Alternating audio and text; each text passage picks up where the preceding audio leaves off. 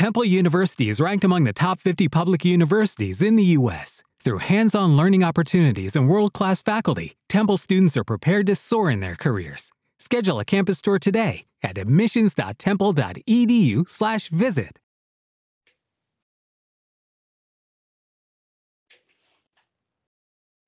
Benvenuti e benvenuti alla quindicesima puntata della sesta stagione di March Madness, un podcast che ha ricevuto a Natale le mutande con sopra le faccine della nostra pagella settimanale, oppure no, perché magari Manuel Follis ha avuto quelle con Raffaele Fante sopra. Ciao Io ma...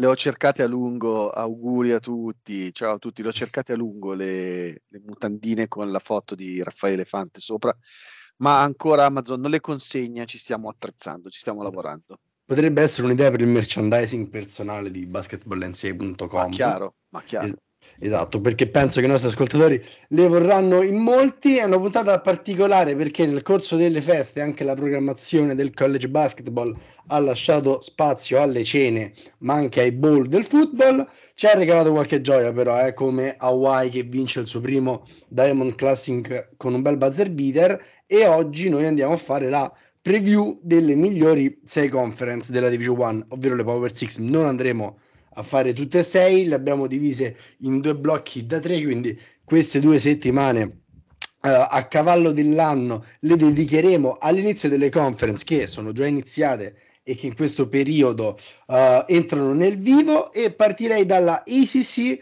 che ha visto praticamente ogni gerarchia che ogni uomo sulla faccia della terra ha provato a, a fare azzerata perché North Carolina non è la superpotenza che credevamo, Virginia credevamo potesse esserlo, ma è incappata in due sanguinose sconfitte consecutive, mentre Duke continua a perdere e cercare se stessa dopo l'addio di Coach K. Manu, qual è la tua favorita di questa conference così ma, a, complessa? Al, momento ma direi Louisville. Eh, Giusto, non l'avevo neanche citata. neanche l'hai citata, quindi sei proprio screanzato. No, direi attualmente Virginia è probabilmente la mia favorita, eh, semplicemente perché è la più solida, cioè in una conference in cui hai comunque un sacco di partite e un sacco di squadre particolarmente ostiche, anche se per il secondo anno consecutivo la ACC si sta rivelando una conference, secondo me, un po' sotto le aspettative nel complesso, nel suo valore medio. C'è un dato che dopo ti cito che mi ha molto, molto, molto colpito, che tra l'altro riguarda la Big 12, di cui oggi non parliamo, ma che è interessante per capire il valore della, della ACC. Ehm, direi che Virginia è la più completa. A quel punto eh, diventa una squadra che per che puoi battere, perché Virginia ha già perso due partite quest'anno, ma che per essere battuta necessita di una grande, grande, grande, grande eh, dedizione eh, offensiva e difensiva. C'è riuscita Miami che io in questo momento, devo dire la verità, vedo come seconda squadra eh, favorita. Ti direi che nel mio ranking personale, per come arrivano, per la, la, situazione in cui arrivano in questo momento le squadre, ti direi che Virginia, Miami e solo dopo arriva Duke e solo dopo arriva North Carolina, che in fondo è un po' la grande delusione eh, North Carolina del, della, eh, della conference e un po' eh, anche dell'anno in generale. Eh, per North Carolina la stagione della ACC sarà fondamentale per arrivare con, in buona posizione al, e per riscattarsi, diciamo, dopo un inizio è partita la super favorita, dopo un inizio che non l'ha vista brillare, mettiamola così. A dicembre si sono giocate diverse partite della conference che al momento vede Miami in testa con un record di 3-0, imbattute ci sono anche Clemson e Pittsburgh che però tristemente vedremo scendere nel corso della seconda parte di stagione con molta probabilità. Con un record positivo c'è anche quella Florida State immonda di inizio stagione, ma c'è da dire che una delle due vittorie è arrivata contro Louisville e l'altra è arrivata di un solo punto al termine di una partita abbastanza strana. Un po' rocambolesca, una... sì. Esatto, contro una Notre Dame che è ancora abbastanza strana, nonostante abbia tipo tutta la rotazione al quinto anno Uh, quindi, però abbiamo questa Florida State con due vittorie. Eh, contro Louisville è stata combattuta. Vero, vero, un po' come tutte le partite di Louisville. Un po' come tutte le partite di Louisville, sì. Erano sopra di 15 punti dopo 10 minuti, gli erano andati 22 alla fine. È stata una bella, è stata una, è una stagione divertente per i tifosi dei Cardinals. S- sento la sofferenza nelle tue parole. Abbastanza abbastanza e ricordiamo che Louisville tra pochi giorni affronterà Kentucky sabato se non sbaglio uh, della ottima e come al solito perfetta disamina di mano aggiungerei solamente il nome di due squadre che hanno uh, battuto uh, sia Duke che North Carolina in questo mese ovvero la Virginia Tech sempre pericolosa con il mio socio, molti hanno detto che è su Grant Basile, eh Grant Basile, però forse io sono la, migliore, la, la, la versione migliore tra i due, uh, una Virginia Tech che è nella top 30 di, di Campom, che ha perso solamente all'overtime un'altra partita abbastanza strana contro, uh, contro, Boston College, ma è stata capace di battere Minnesota, North Carolina, una Penn State minavagante in... Um, in Big Ten e ha perso anche una partita contro Charleston che non si parla di questa squadra ma è la ventiseiesima praticamente squadra del ranking una sola sconfitta contro North Carolina per il resto solo vittorie. E segnatevi questa squadra che potrebbe magari riuscire anche a, a marzo. Manu prospetti qua come abbiamo detto quanti ne vogliamo anche se nessuno di quelli attesi stanno, sta brillando ma no, ce ne sono un po'. Ne abbiamo parlato di Kyle Filipowski, eh, ne abbiamo parlato più volte. Eh, io segnalo invece mh, mhmm, un, un giocatore che secondo me è particolarmente interessante. Adesso ti racconto questa statistica perché la cito qua, l'avevo attendimi. Sono tuo, sono tutto tuo.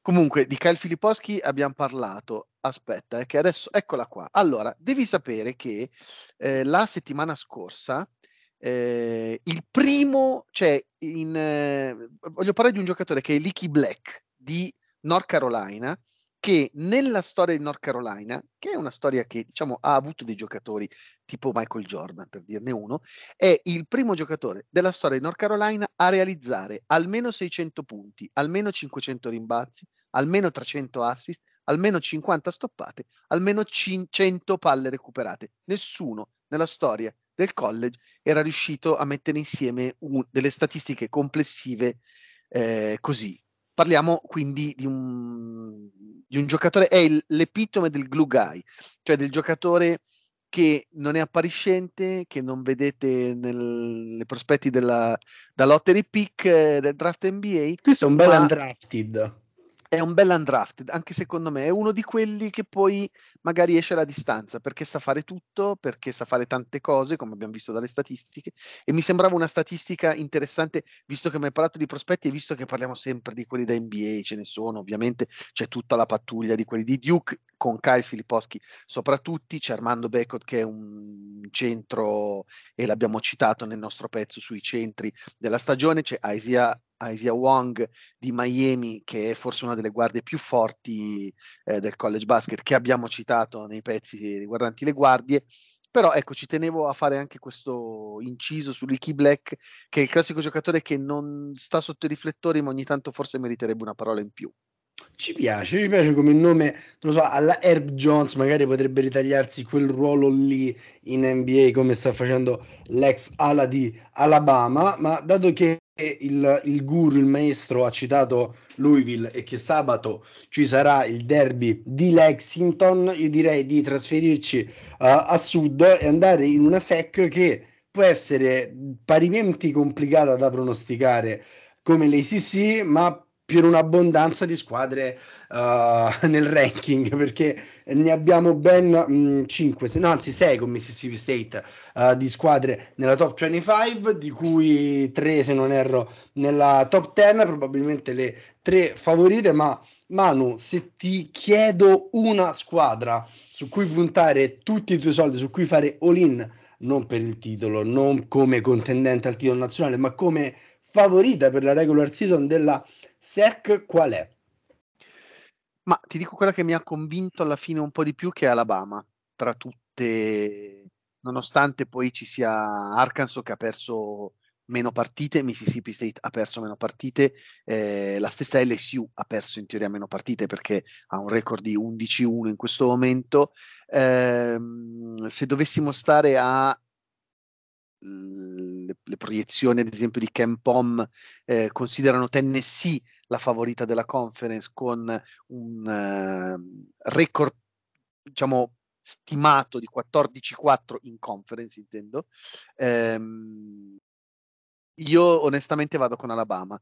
Mi sembra quella che ha più soluzioni offensive per uscire dai momenti di, di, di, di vuoto. Al momento per quello che ho visto finora vado con Alabama Dimmi Posso... tu, perché tu sei uno che conosce bene questa conference. ah, io vorrei dirti Alabama perché soprattutto la vittoria contro Houston, la reazione avuta nel secondo tempo, uh, non lo so, mi, mi, sembra che abbia dimostrato un po' a tutti come quei sbalzi d'umore che ci, sempre dimos- ci hanno sempre dimostrato le squadre di Nate Oates potrebbero essere magari risolti.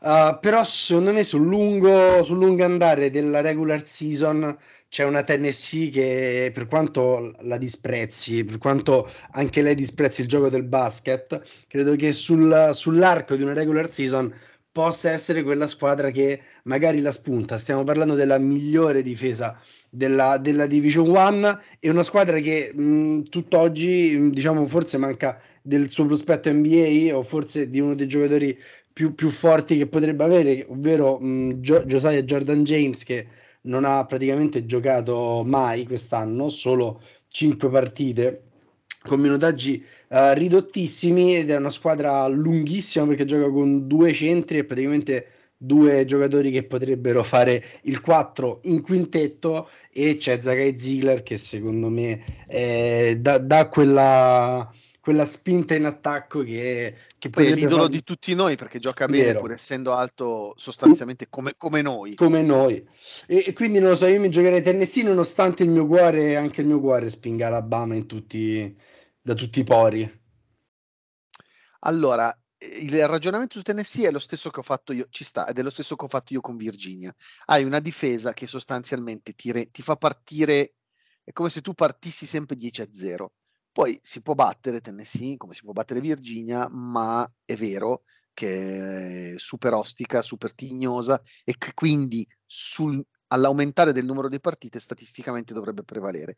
Ci sta, è una scelta, è la scelta di Ken Pong, quindi è una scelta, è una scelta, è una scelta razionale.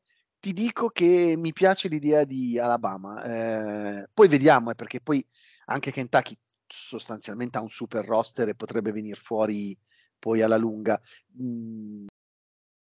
Invece di, di Arkansas, come le Arkansas, come le allora, queste 5 mettiamoci magari anche Auburn nel calderone. Allora, ti dico le mie per come le vedo adesso. Alabama, Tennessee, Kentucky, Arkansas, Auburn, con Arkansas che non so se l'abbiamo data come notizia, c'è stato qualche podcast in cui non c'ero, c'è Nick Smith che in questo momento è fermo ai box eh, senza una data in cui dovrebbe riprendersi, nel senso che ha questo problema al ginocchio, se non mi ricordo esatto. male. E, ehm, che si sta portando avanti da inizio che stagione. si porta avanti da inizio stagione, ha provato a giocare, minutaggio ridotto, poi minutaggio sì, poi in realtà ha giocato qualche partita e ha fatto vedere qualche lampo, ma adesso è tornato ai box e non si capisce bene se e quando tornerà in campo. Anche questo mi fa mettere Arkansas un filo eh, indietro perché il suo contributo offensivo nel, nella lottica di una stagione è importante e per questo vado con questo mini ranking tra queste cinque.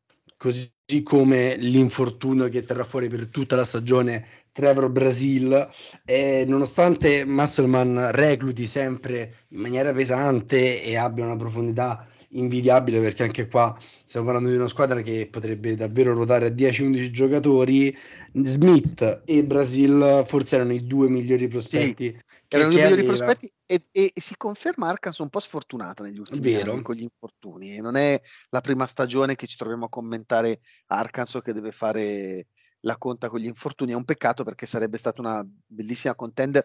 In generale alz- avrebbe alzato il livello del, del, del college, di tutto il college basket.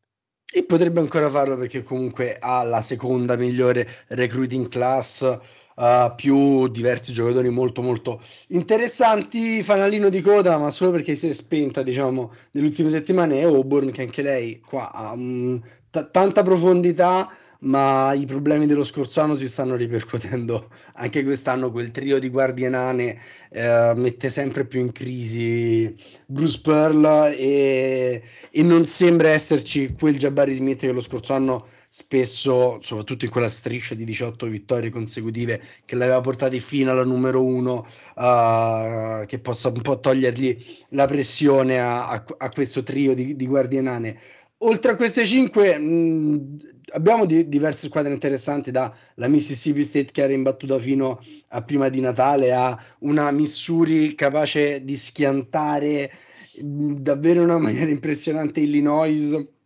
C'è Florida che ha un record pessimo vedendo lo standard della non conference schedule che è 7-5 ma se andiamo a vedere poi le sconfitte sono tutte arrivate con Yukon, Oklahoma, West Virginia, Xavier e anche se abbastanza uh, pesanti abbiamo LSU come citato da, da Manu che ha perso solo una partita praticamente al buzzer beater. Quindi la SEC si sta confermando come forse la conference più profonda della, della nazione andando un po' a contendere quel trofeo alla Big Ten. Manu, se qua mi devi tirare fuori un prospetto alla Leaky Black o un prospetto che vuoi te?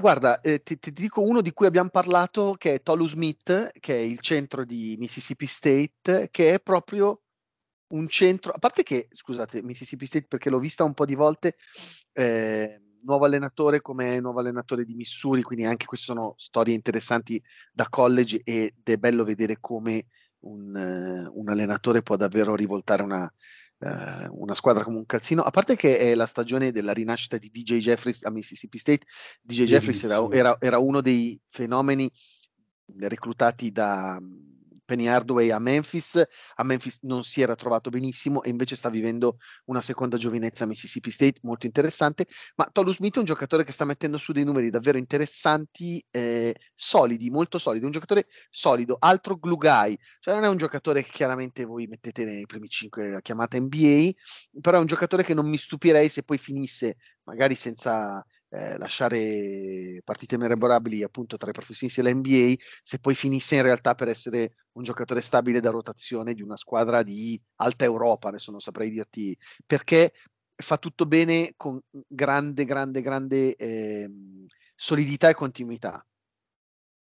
La puntata di Lugai perché anch'io volevo puntare il dito su Allen Flanagan di, uh, di, Auburn, uno che era dato al primo giro prima che si rompesse il tendine d'Achille. Anche qua sa fare un po' di tutto, dal playmaking al tiro da tre uh, all'estremo atletismo che, che, porta in campo. Uh, è il sesto uomo di Auburn, non lo vedete partire titolare, ma, ma, secondo me è uno di quelli che potrebbe partire sotto radar in NBA e poi fare magari un po' di, di rotazione. Andiamo all'ultima conference di questa puntata che è una Big East. Abbiamo scelto solamente conference che rischiano di essere profonde perché anche qua c'è forse la squadra più forte di tutta la nazione, anche se uh, le People non lo conferma, ovvero Yukon. E dietro una serie di Xavier, Providence, Villanova, Creighton che è tornata a vincere dopo sei sconfitte consecutive, Marquette, uh, Seton Hall, St. John, che possono un po' ingarbugliare tutta, tutta la situazione. Quindi qua a mano su Connecticut ci siamo spesi, credo che sia la favorita un po' di tutti, quindi ti chiedo più che altro... Allora, facciamola, facciamola esatto, la, la, la, gara dei secondi, la Connecticut esatto. fuori gara, nel senso che Connecticut oggi uno deve avere, si prende un TSO se non la, se non la pronostica come eh, prima della conference. Quindi facciamo che Connecticut è a parte. Allora, ti dico, questa è una conference divertente perché ci sono una, due, tre, quattro, cinque, sei, sette, otto, secondo me nove squadre che possono arrivare seconda. tolgo solo Georgetown, cioè tolgo la testa Connecticut e Georgetown. Sono abbastanza certo che Connecticut vincerà e Georgetown arriverà ultima. Certo, vabbè, non, eh, diciamo, facciamo così, togliamo anche De Paul, che dovrebbe essere, da lì in poi, per me pure Butler potrebbe arrivare seconda. Quindi ho Butler, Hall, St. John's, Marquette, Creighton, Villanova, Providence, che se la giocheranno la morte e in una conference così, che tra l'altro è storicamente una conference in cui si gioca duro, si difende duro, quindi in cui la difesa conta tanto, se qui eh, se dobbiamo andare ad esempio con la difesa, paradossalmente eh, dopo Connecticut c'è Seton Hall che ha la miglior difesa della conference. Quindi questa cosa qua è... sarà interessante vedere, ad esempio, una sito non, non è facile, che è partita già 0-2, e quindi, però secondo me tutte, un po' tutte potrebbero arrivare in seconda e terza posizione. Diciamo che io, se dovessi dire, penso che alla lunga Villanova e Creighton potrebbero farcela, però è una conference eh, davvero quasi imprevedibile. Io, io, sposo la tua mozione. Vediamo se è molto interessante lo scontro di mercoledì notte tra Yukon e Villanova, che è un po' la, la prova del 9, un teorico magari passaggio di consegne, uh, almeno per questa stagione, non dico in senso più ampio, se no Rick De Angelis mi picchia, uh, tra, tra le due in conference. Però diciamo il crollo di Creighton è stato piuttosto clamoroso e inaspettato, ma ha tutto per, uh, per tornare a, um, a, vincere ad alti livelli anche ad essere continua. Uh, a Natale ha battuto Di Paul in maniera abbastanza perentoria con un trentello di tre Alexander, che è un altro di quei giocatori da tenere sott'occhio. E, e Villanova un po' concordo con te, proprio per dire altri due nomi, c'è una Providence che sottovalutiamo un po' sempre, ma ha trovato un Bryce Hopkins che lo scorso anno a Kentucky praticamente non giocava. Non giocava sostanzialmente. E, e invece è capace anche di fare le doppie doppie con 20 più 20. E, e Marquette c'è sempre anche là.